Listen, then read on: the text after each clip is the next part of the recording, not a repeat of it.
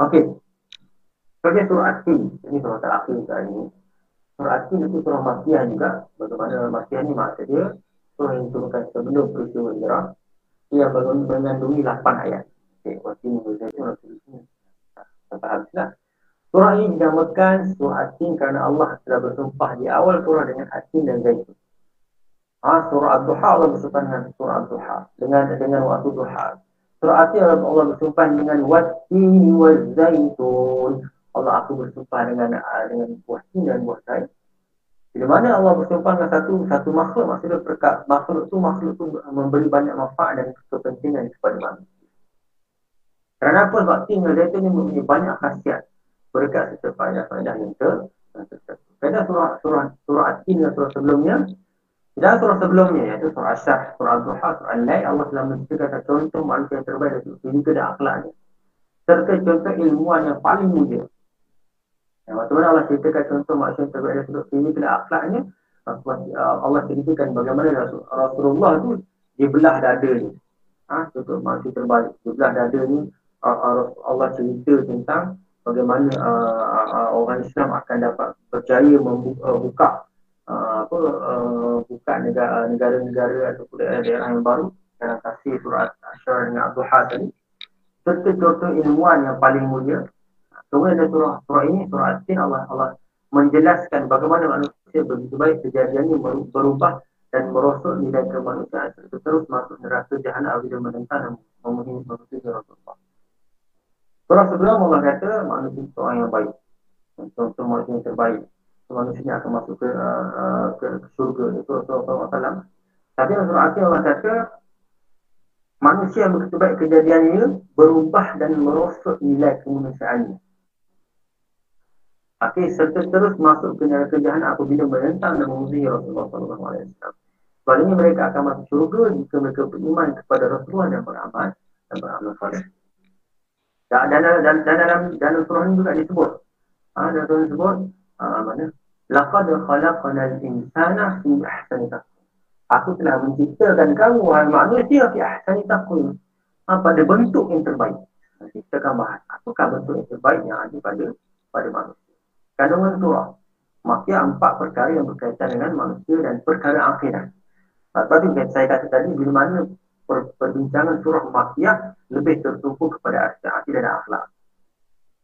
Okay penghargaan dan penghormatan kepada manusia kerana Allah Subhanahu wa taala telah menjadikan manusia dengan sebaik kejadian dengan bentuk kejadian yang tegak dan paling sempurna anggota badan yang sesuai dan kejadiannya tersesuai dengan Allah perhatian uh, maksudnya Allah menghormat memberi penghargaan memurnikan penghormatan kepada manusia. Dengan cara macam mana diciptakan dengan sebaik-baik kejadian. Dapat khalaqal insana fi ahsani taqwim. Sebaik-baik kejadian bila kita tengok perbahasan ahsan takwim ini, dia berkait rapat dengan perbincangan karamatul insan. Per, perbincangan dan kemuliaan manusia.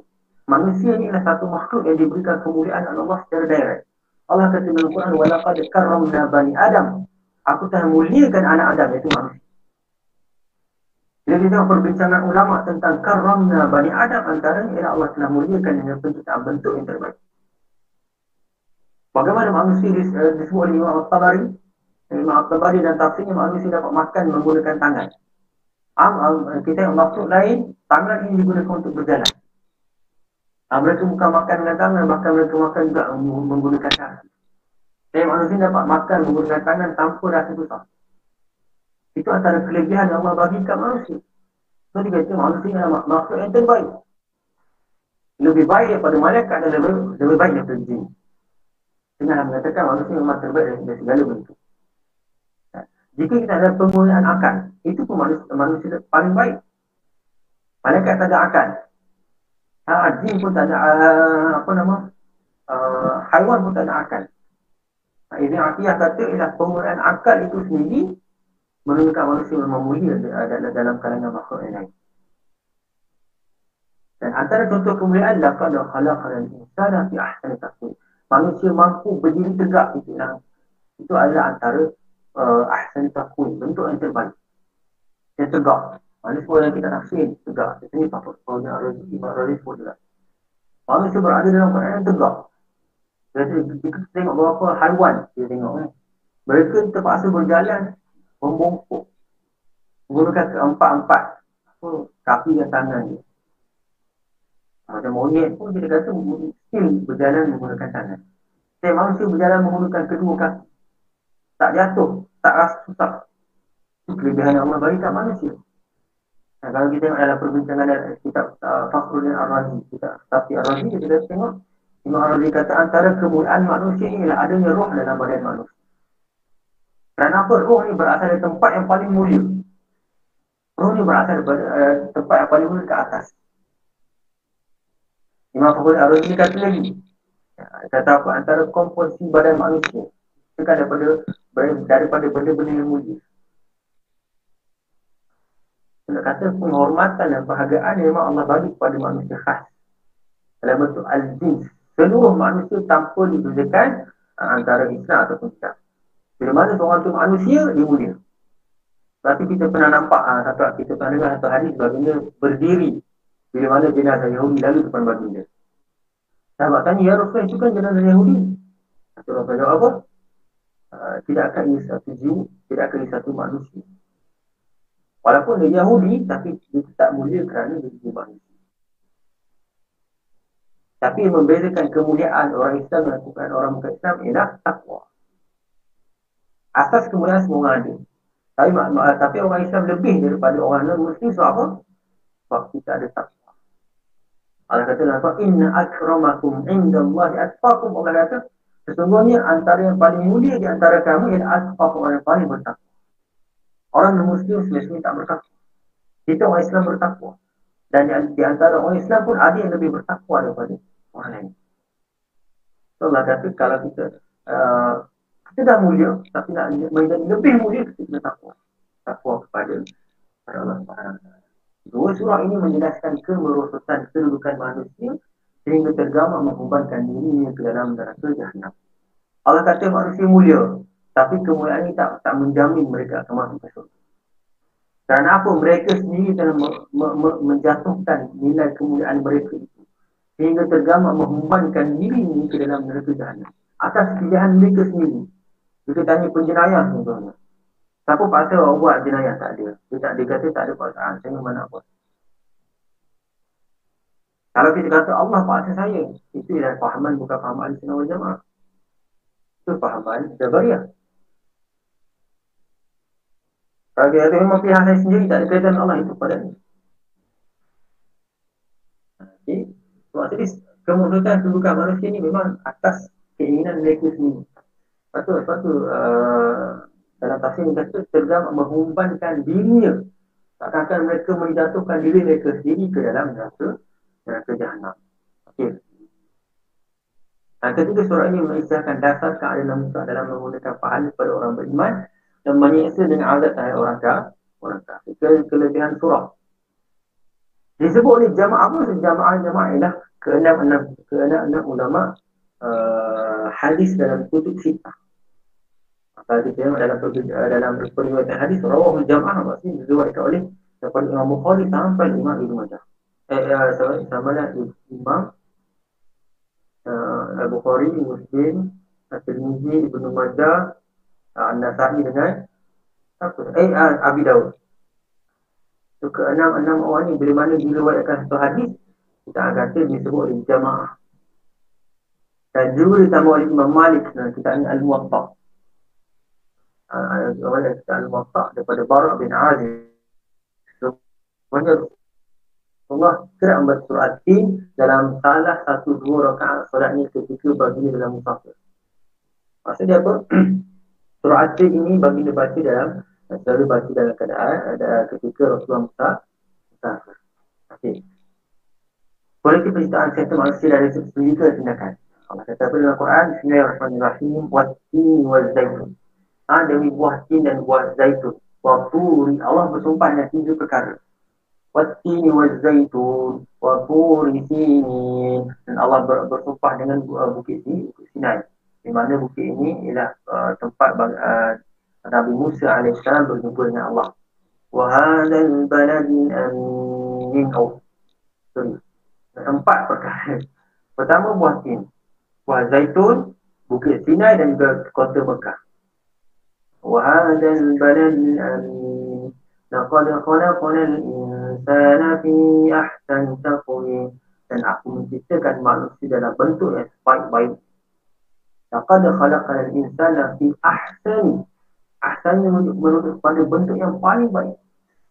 Bagaimana manusia mampu berjalan dengan kedua kaki tanpa jatuh. Makan menggunakan tangan.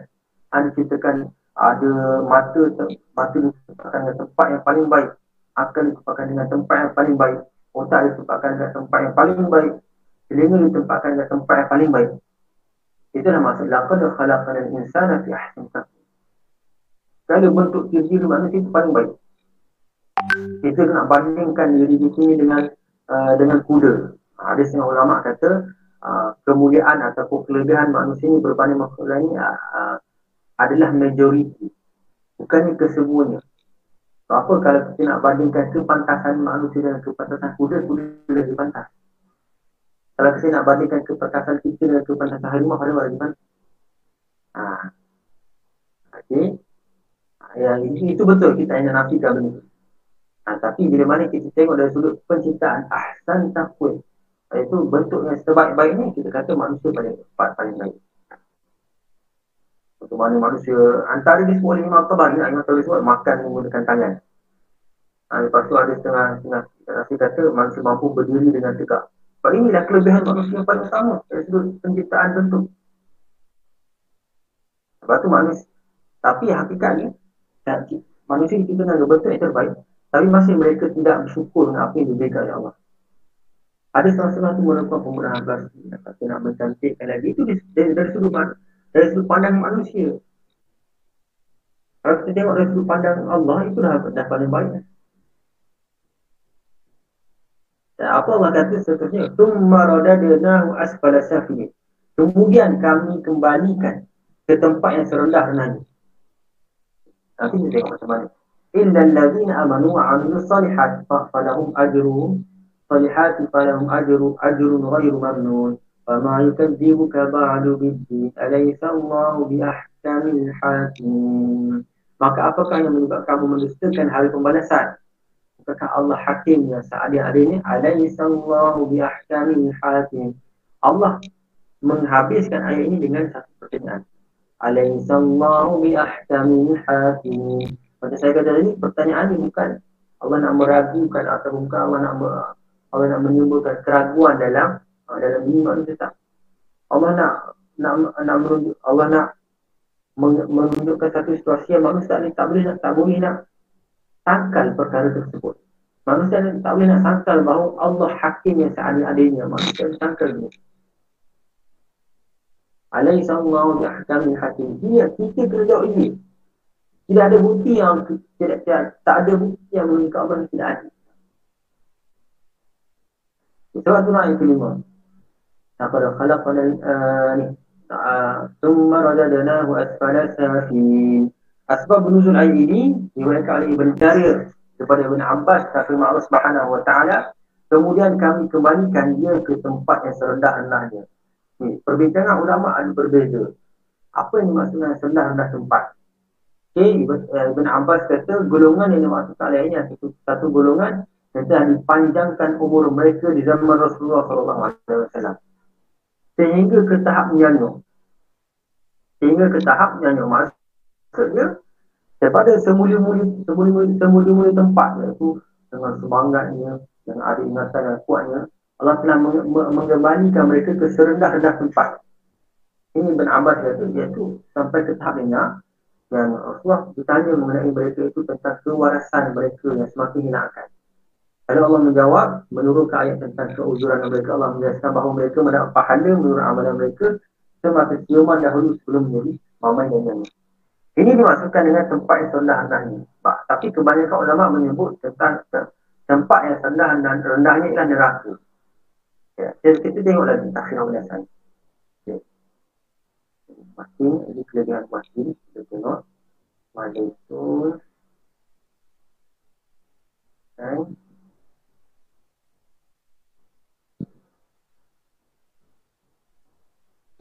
Allah SWT telah bersumpah dengan tiga perkara di atas iaitu buah tin dan buah zaitun dengan bukit Sina dan juga dengan kota Mekah Barang kumi nama tempat berkenaan kerana istilah berlakunya penurunan wahyu Allah kepada para Rasul Azmi.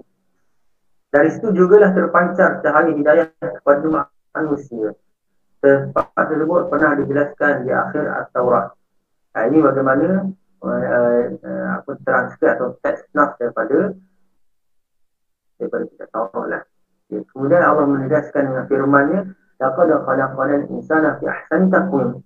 Allah bersumpah dengan ketiga-tiga perkara tersebut bahawa dia telah menjadikan dan menciptakan manusia dengan sebaik baiknya.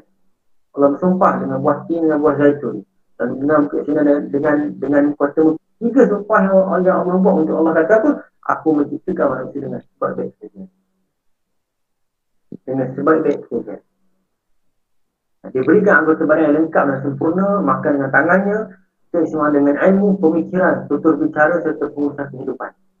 Ha, semua ini memungkinkan manusia itu menjadi khalifah yang berkuasa di muka bumi. Sebab apa manusia layak menjadi khalifah sebab manusia adalah makhluk terbaik.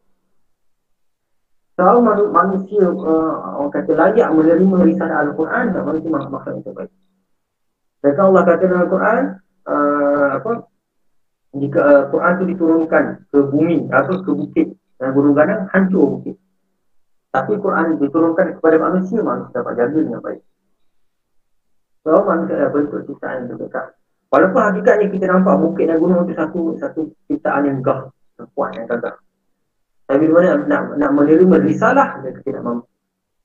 Manusia mampu menerima risalah. Sebab manusia diciptakan dengan sebab dia Sebab itu Allah melantik manusia sebagai khalifah di muka bumi ini. Okay. Al-Qurtubi belum meriwayatkan satu kes yang menguatkan lagi tentang kesakitan sejarah manusia. Seorang lelaki Isa bin Musa sangat sayang dan cinta kepada istrinya. Pada satu hari beliau telah berkata kepada istrinya, ayat ini contoh.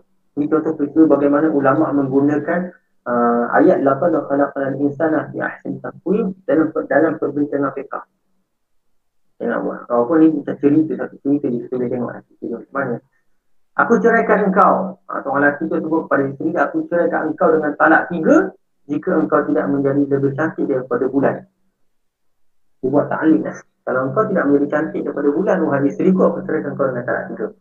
Ha, ini, ini, ini, ini seorang lelaki ini sebut pada isteri dia. Isteri terpanjat dan menjauhi, dan menjauhi, menjauhi diri dari suaminya. Kerana aku mana ada orang yang lebih cantik daripada bulan? Mustahil aku cantik daripada bulan. Maka isteri berkata, kau telah menceraikan aku. Pada malam ni lelaki itu tidur dalam keadaan tidak selesa. Sesuatu hari beliau berdiri pun Khalifah Al-Mansur lalu menceritakan apa yang telah berlaku dan ketua menyatakan kerusingan. Okay. Lalu Khalifah Al-Mansur nak kata ini telah bercerai ataupun tak. So, Khalifah Al-Mansur panggil para alim ulama untuk mem meminta pandangan mereka. Kebanyakan mereka menyebut isteri itu telah menceraikan terjatuh talak lah. Ha, talak dengan talak ta'alib ni. Dalam saya sama ada kalangan seorang alim, sahabat Abu Hanifah tidak menjawab. Dia kata, tak ada apa. Takkan beliau dia membisu sahaja. Bila Khalifah Al-Mansur tanya kenapa engkau diam, jawab orang alim tersebut, laqad khalaqana al-insana fi ahsani taqwim. Ha, dia baca surah, dia baca surah Hakim sampai laqad khalaqana al-insana fi ahsani taqwim. Wahai Amirul Ummah, sebenarnya manusia adalah sebaik-baik kejadian. Dan tidak ada sesuatu yang lebih baik daripada dia. Maksudnya sebenarnya manusia lebih, lebih cantik daripada bulan. Itu pandangan daripada uh, uh, seorang alim. Jadi Khalifah Al-Mansur kata, Wahai Isa bin Musa, kamu tidak menceraikan isteri. Tak kamu itu tidak uh, tidak sah. Itu, ini, ini, ini antara peristiwa. Peristiwa. Kita tengoklah. Okay, malangnya manusia kerap lupa tentang segala kekuatan. Bahkan cuba tak ada keistimewaan yang telah dikurni oleh Allah Subhanahu Wa Taala kepada. Sebaliknya, manusia suka mengikut keruntunan awak nafsu syahwatnya semata-mata. Justru itu, Allah berfirman, kemudian kami kembalikan ke tempat yang terendah. Allah telah menaikkan manusia ke tempat yang paling tinggi dan Allah kembalikan manusia ke tempat yang terendah.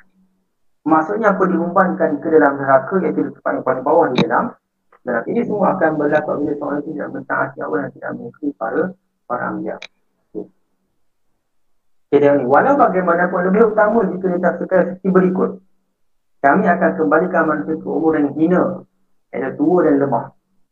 Nyanyuk dan hina ingatan setelah mereka menikmati waktu muda yang gagah, petah, bertutur dan baik dengan saja. Maksudnya apa? Uh, uh, Wahbah Az-Zuhairi mentarjihkan Tapi lebih cenderung untuk mentafsirkan ini dengan dengan perasaan. Kami kembalikan manusia kepada umur yang hina, iaitu tua dan lemah, nyanyuk dan tidak ingatan setelah mereka menikmati waktu muda dan gagah kita berdosa dan baik ingatan. Berdasarkan tafsiran yang terdahulu yang mentafsirkan maksudnya ialah manusia berkenaan masuk neraka kerana ketafsiran golongan golongan kita. Ini adalah pendapat Al-Hasan, Mujahid bin uh, Abi Aliyah, Ibn Zaid dan Qatadah. Oleh itu istisna illa alladhina amanu kata illa dan istisna ada istisna muttasil. Istisna muttasil. Uh, istisna yang bersambung dengan ayat uh, waradnahu asfala safil. Thumma radatnahu asfala safil. So maksud dia apa? Ayat ayat 5 dengan 6 ialah ayat yang ayat yang sama. Ayat yang bersambung makna yang bersambung. Menurut Fatadah illa dekat sini al-istifna al-mustafid. Istifna yang bersambung. Maksudnya, ah, maksudnya manusia diciptakan dengan penciptaan yang paling baik. Kemudian manusia itu sendiri menjatuhkan uh, diri mereka ke, ke dalam neraka kecuali Allah kata. Kecuali orang yang beriman dan beramal soleh pada ajrun ghairu mamnun. Dan bagi mereka itu pahala yang tidak terputus putus itu istisna mutasil menurut pandangan sebahagian ulama yang mengatakan ialah istisna mutasil contohnya ialah fataya Tafsiran kedua yang mengatakan maksudnya ialah manusia dikembalikan pada umur tua yang nyanyuk. Makanya lah pendapat Ibn Abbas.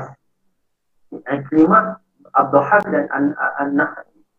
Oleh itu istisna di sini istisna mungkaf dan istisna yang terputus. Maksudnya tak ada kaitan dengan ayat summa radna asfal tapi ini tadi. Ia bukan bermakna orang semua orang akan menerima nasib yang sama. Tapi sebahagian saja. Inilah. Ini adalah pilihan daripada Ibn Jari Al-Tabari ini. Firman Allah, bila orang beriman dan mengerjakan amal soleh, untuk mereka ganjaran pahala yang tidak, tidak putus, putus. Ini, ini pun uh, menjadi perbincangan. Adakah kalau orang yang nyanyuk, ataupun yang tua, ataupun yang uh, yang mamai, ataupun yang dah tua tu, bagaimana dengan amalan mereka? Kalau mereka tak mampu beramal, adakah tak, tak dicatatkan pahala pahala amalan kebaikan mereka? Ini inilah. Okey. Untuk mereka pahala yang tidak putus-putus kerana ketaatan mereka tersebut. Maksud dia apa? Maksud dia kalau orang waktu muda tu orang-orang orang tua tu orang yang ni tadi tu memang banyak beramal. Dia adakan pada waktu tua dia telah telah datang nyanyuk. So, apa uh, Wan Pak Azhari kata tidak uh, pahala yang waktu muda tadi tetap akan dikira uh, akan ditulis oleh malaikat. Walaupun mereka nyanyi tapi tak pahala itu akan dikira sebagai tak akan mereka sedang beramal pada waktu muda. Tapi dengan syaratlah waktu muda tu dia beramal dia, dia amalkan uh, ibadat tu dengan istiqamah lah. Bukan hari amal atau lepas pula beramal tak. Di mana dia sentiasa beramal pada waktu muda. Tapi datang punya waktu tua dia tak adakan dia nyanyi dia tak mampu untuk beramal tak mampu untuk beramal. So Allah kata pada peristiwa ini, pada kes ini, mereka akan tetap mencatatkan pahala-pahala ini. Walaupun dia tak buat, uh, seakan-akan dia buat sebab uh, banyaknya itu bukan kehendak ni. Okay. Okay, namun begitu, jika didasarkan kepada tafsir dengan makna yang kedua, iaitu nyanyuk tadi, kerana ada tempat yang nyanyuk dan tua tadi, Ah, ha, menurut kami adalah pendapat yang lebih tepat dan rajih. Maksudnya, Wabah Al-Zuhairi, uh, Al-Mahrum Wabah Al-Zuhairi mentarjihkan pendapat uh, istisna mufatih saja. Mengatakan serendah dan tepat itu. Serendah dan tepat yang bermaksud adalah uh, tua dan tua dan nyata. Dan hal ini, maka maknanya, akan tetapi orang mukmin yang bertakwa, maka Allah ganjari mereka dengan pahala yang berterusan dan tidak putus-putus kerana kesabaran mereka terhadap berbagai cubaan Allah seperti ketuaan, kenyanyukan, sahabat mematuhi perintah dan sedangkan. Padahal keadaan diri mereka lemah dan serba tidak bermakna.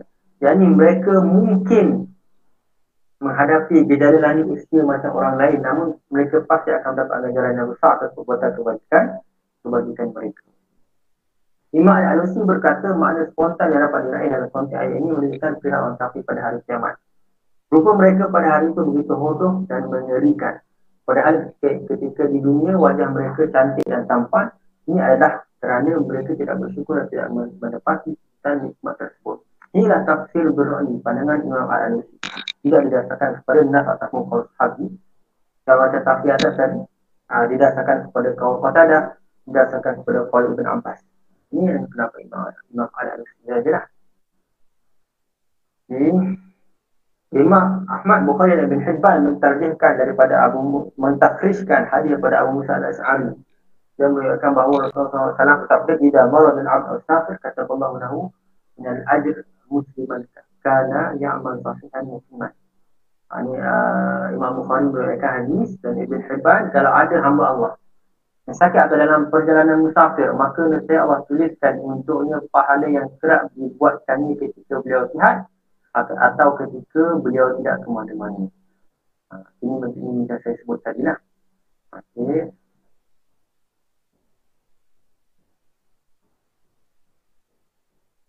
Perumahan hidup dan hukum hakam. Mustabih. Berdasarkan yang di atas dapat disimpulkan rumusan berikut. Allah bersumpah atas nama tiga tempat suci. Iaitu tempat di mana pokok atin dan zaitun. Uh, yang kedua ialah bukit Tursina uh, di mana Allah berdaya dengan yang sedang kota suci Mekah dan yang ketiga ialah uh, Allah bersumpah dengan uh, dengan Mekah Mekah al-Mukarramah al-Mukarramah Ibn Ibn Arabi Ibn Arabi dulu ada isu Ibn Arabi satu salah satu mengikuti per, perkembangan ilmu Islam dalam bulan lepas tu dua bulan lepas memang ada sedikit isu lah tentang Ibn Arabi tapi saya tak tak go to secara mendalam lah. Ha, tapi ini perbahasan ilmu kalam lah siapa yang berminat untuk untuk meneroka apa perbincangan tentang Ibn Arabi boleh boleh tengok lah. Ha, saya just, saya dah baca je saya tak hadam pun apa yang apa yang dibahaskan tapi perbahasan yang menarik ada tentang apa tentang Ibn Arabi dari sudut dari sudut uh, statusnya lah. Okay. Ibn Arabi kata berpendapat oleh kerana Allah menyebutkan kurnianya tentang buah-buah ini bahkan memberi penghargaan kepada ini buah-buah ini atas rasa ini makanan penting yang boleh yang boleh disimpan. Antara itu kita uh, kita berpendapat iaitu Ibn Arabi mengatakan wajib mengeluarkan zakat terhadap buah. Allah mengecualikan dan sini orang yang mengumpulkan keimanan dengan amal soleh. Sebaliknya dituliskan untuk mereka pahala serta dipandangkan dengan catatan catatan dosa mereka iaitu orang beriman yang mencapai usia lanjut Allah. Lanjut Allah tidak mengambil kira salah satu. Okey, jadi uh, itu saja soal ini. Perbincangan kita. Kita dah habiskan uh, surah Al-Duha, surah Asyarah dan surah Asin. Assalamualaikum. Ustaz, tanya sikit uh, tafsir fi jilal Quran tu masuk dalam uh, jenis apa Ustaz? Tafsir apa Ustaz? Oh. Tafsir fi jilal Quran masuk ni. Tafsir birra'i. Semuanya ada pendapat. Adakah dia ni tafsir birra'i al-jaiz ataupun birra'i al-mazmum? Sebab ada beberapa kenyataan uh, yang ditulis oleh Syed Kutub yang agak kontroversi lah. Tapi kita tahu kenapa ulama berbeza pendapat dan kenapa saya kutub menulis dengan ayat yang kontroversi sebab tengok situasi saya kutub. Saya kutub pada waktu itu menulis tafsir di Al-Quran dalam keadaan di, di dalam penjara. So, mungkin penulisan dia memang berdasarkan istihad pandangan saya kutub.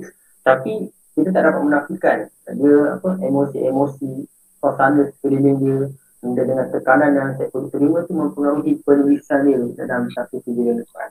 Sebab ada setengah-setengah ulama yang yang kata tidak tidak menerima ataupun uh, menjadikan tafsiran Syekh Qutb dalam fizial Al-Quran itu tafsiran yang agak kontroversi. Sekali lagi uh, yang kata menyokong kepada ekstremis dan penentangan kepada kerajaan Al-Quran. Uh, tapi hakikatnya kalau jawapan untuk Ustaz Rahman memang tafsir fizial Al-Quran yang tafsir Birra'ni. Kalau ada je baik dan tafsir fizial boleh je kita duduk tak ada masalah. Kalau untuk perbincangan ilmu sangat-sangat bagus untuk kita duduk tafsir fizial ha, sebab tu kalau kita nak tengok kita kena tengok tafsir tafsir apa-apa sekalipun ataupun perusahaan buku apa-apa sekalipun walaupun kita kata ada orang kata dia ada kontroversi dan sebagainya kita kenapa dia ada kontroversi jelas lah kita kata oh memang betul lah ada kontroversi sebab apa sebab saya kutuk dalam penjara so, perasaan emosi pada waktu tu Memang ada lah. Diterjemahkan dalam tafsir sembilan. Tadi aku juga saya cerita yang tafsir At-Tabari tadi. Kenapa orang bertikai? Kenapa dalam At-Tabari ada, ada hadis da'if? Kenapa ada hadis da'if masuk dalam At-Tabari?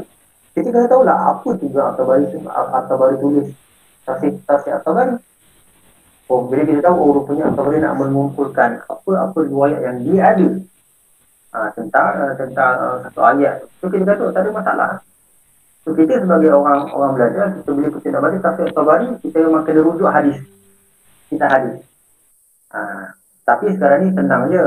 Bila kita nak baca Tabari, kita baca kita-kita yang sudah ditahkik. Tafsir Tabari yang sudah ditahkik. Ha, itu, itu lagi salim atau lagi selamat untuk kita. Sebab kebanyakan orang tahkik tu dia, dia, dia akan dia akan tu hadis. Ini hadis sahih. Hadis hasan, dhaif. Ha, tafsir At-Tabari. Sama juga baca tarikh At-Tabari pun sama. Metodologi penulisan Imam At-Tabari memang dia nak mengumpulkan ke semua riwayat yang dia ada tanpa melihat kepada sahih ataupun ataupun hasan atau ayin.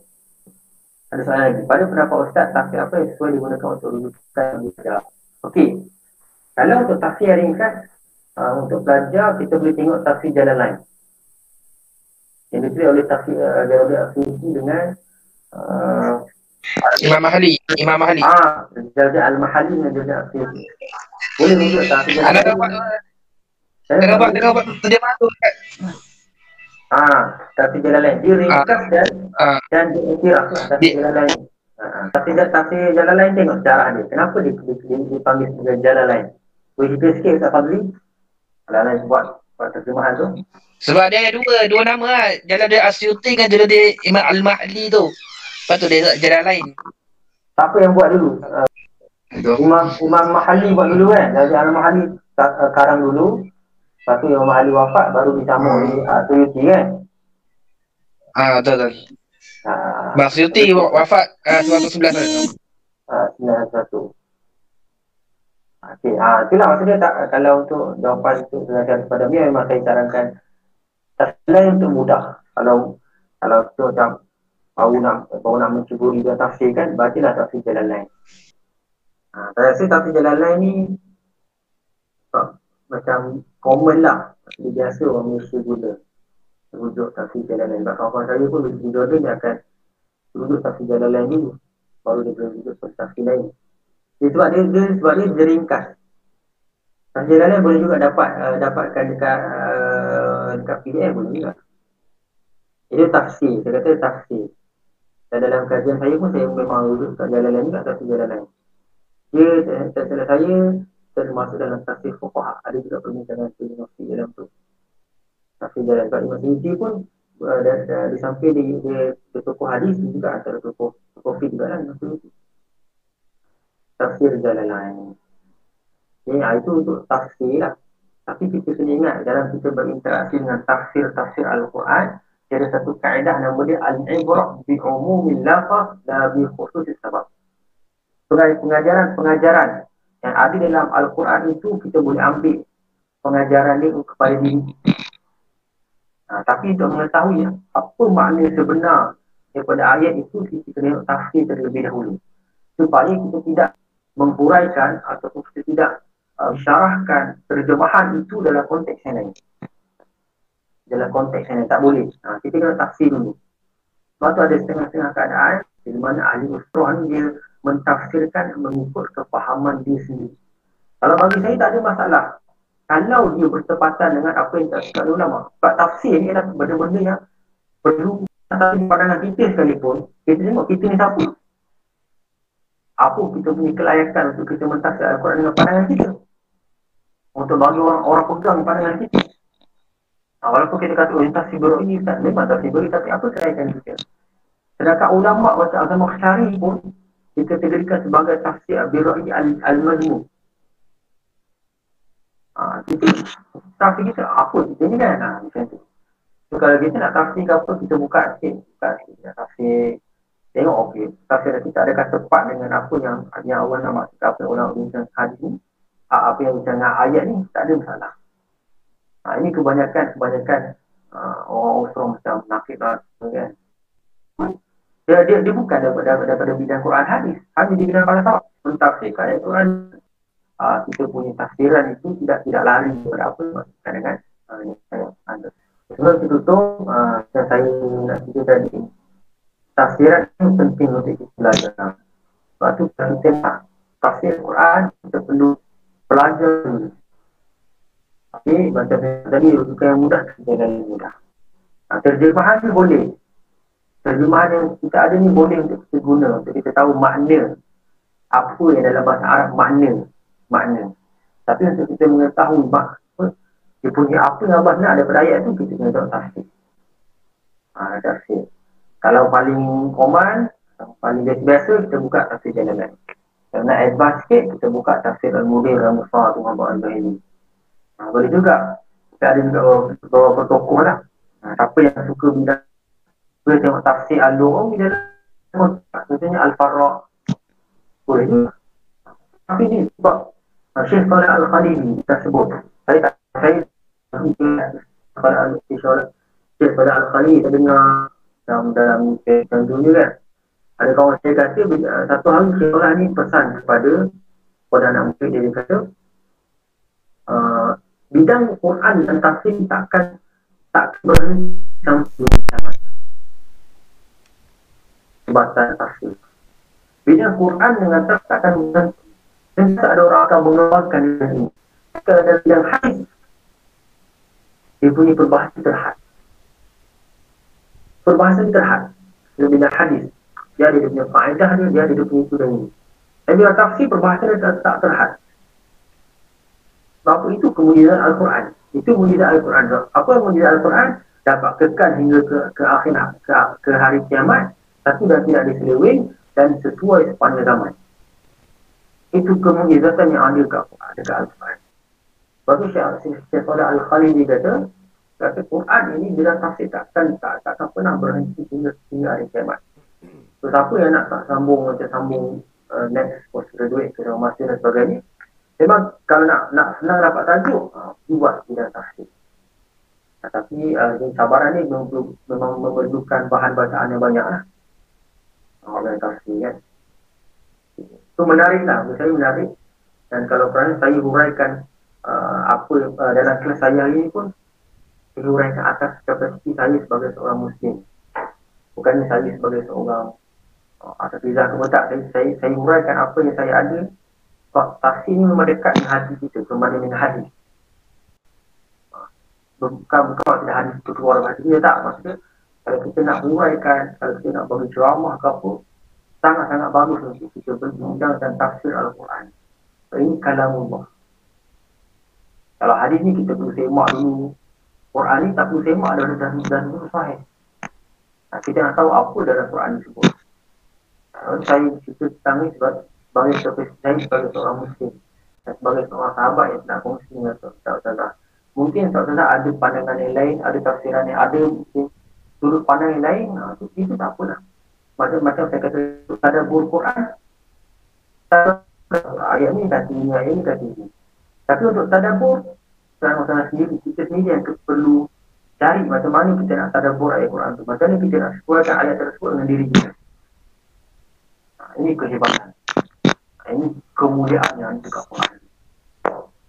Jadi itu sahaja hari ini.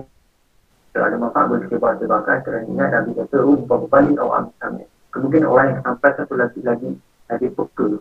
Dan lagi tahu dan lagi lagi bertakbur daripada apa yang kita dengar. Rubah balik api. Assalamualaikum warahmatullahi wabarakatuh. Kita membagi dengan kasar atau dengan surat